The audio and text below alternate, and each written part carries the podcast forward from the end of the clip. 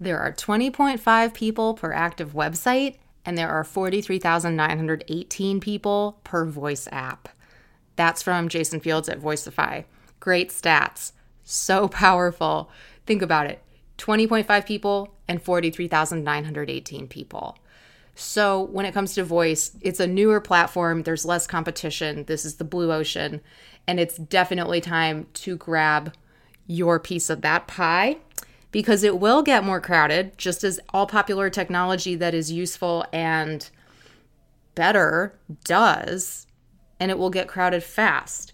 So now is a really good time to start. And whether you're doing that with content or actual skills and apps, just putting that first brick down helps big time because you'll have data and that data will be so much more valuable than missing out on this first year or two when you could have been gathering insights that would inform future efforts.